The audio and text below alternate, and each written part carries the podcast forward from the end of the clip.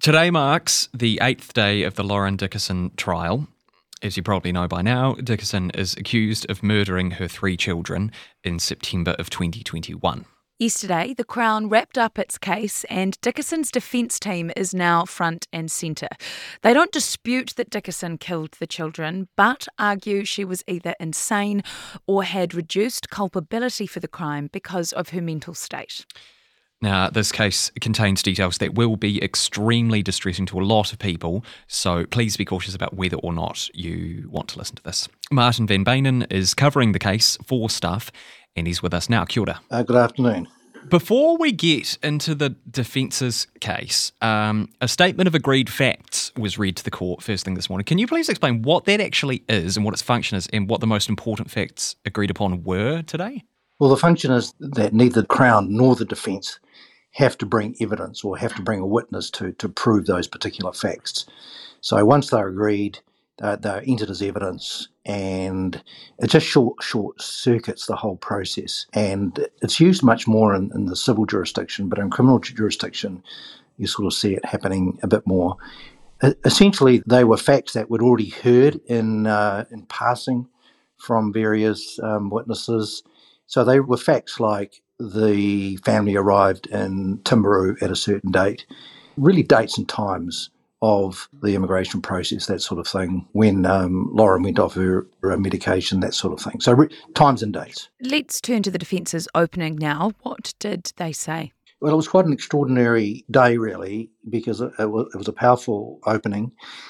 And I guess the the key message was that Lauren Dickason had killed her children out of love.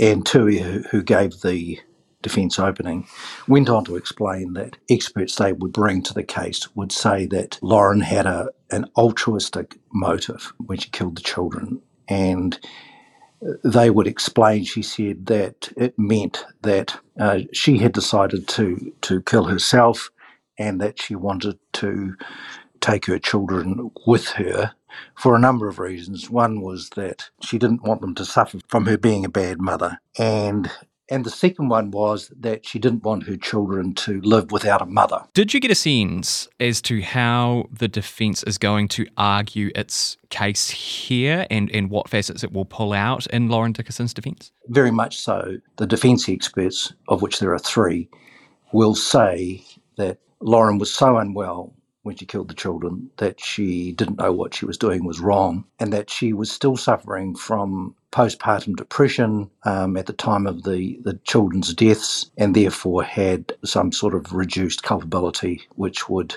mean that uh, it was infanticide and not murder. And so the, the defence really just went through all the stresses that Lauren was under from the time they decided to immigrate to New Zealand. And there were three key dates or incidents that happened. One was uh, the riots in South Africa, during which uh, Lauren became very, very frightened one night when there was a power cut. And Tui talked a lot about an email that Lauren got on the day the children died from Immigration New Zealand, which said that she would have to provide a psychiatric report about her mental health. Now, her reaction to that was, well, I'm never going to get a visa because I, I won't be able to get a specialist to say that I'm mentally well.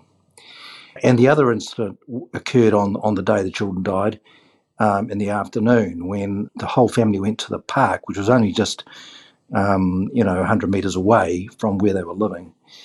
And some girls came over to Lauren and said, There's a guy, uh, there's a dodgy guy taking photographs of the girls. Now, we're not sure whether it's her girls or taking photographs of them. So, anyway, this made Lauren feel in her bleak mood that New Zealand wasn't going to be safe. She had, she'd left South Africa because it was unsafe. She'd come to New Zealand, gone to all this trouble, and now she felt, in her mental state at the time, that New Zealand was not safe. So that was a big blow. And, and it seems to be a recurring message that, that we'll hear over this trial. Do we know who the defence will be calling to give evidence? I understand a number of friends and, and family are on the list. Yes, at the moment we're going through friends and family who will really attest to um, Lauren's declining mental state, her stress, the stress she was under, but also the fact that she was a wonderful mother and meticulous in everything she did, who set very high standards. Then we will go into the psychiatrists. Uh, there are three for the defence, as I've said, and there are two for the Crown who will dispute the finding that she didn't know what she was doing at the time. Martin Van Beynen, thank you very much for your time today. Really appreciate it. And Martin will be filing reports from court on this trial on stuff.co.nz. Thanks for listening to this bonus episode of Newsable. I'm Imogen Wells. And I'm Emil Donovan. The details of this trial are extremely distressing. So if you or someone you know needs to chat, there are links and phone numbers on the Stuff website. Take care of yourselves.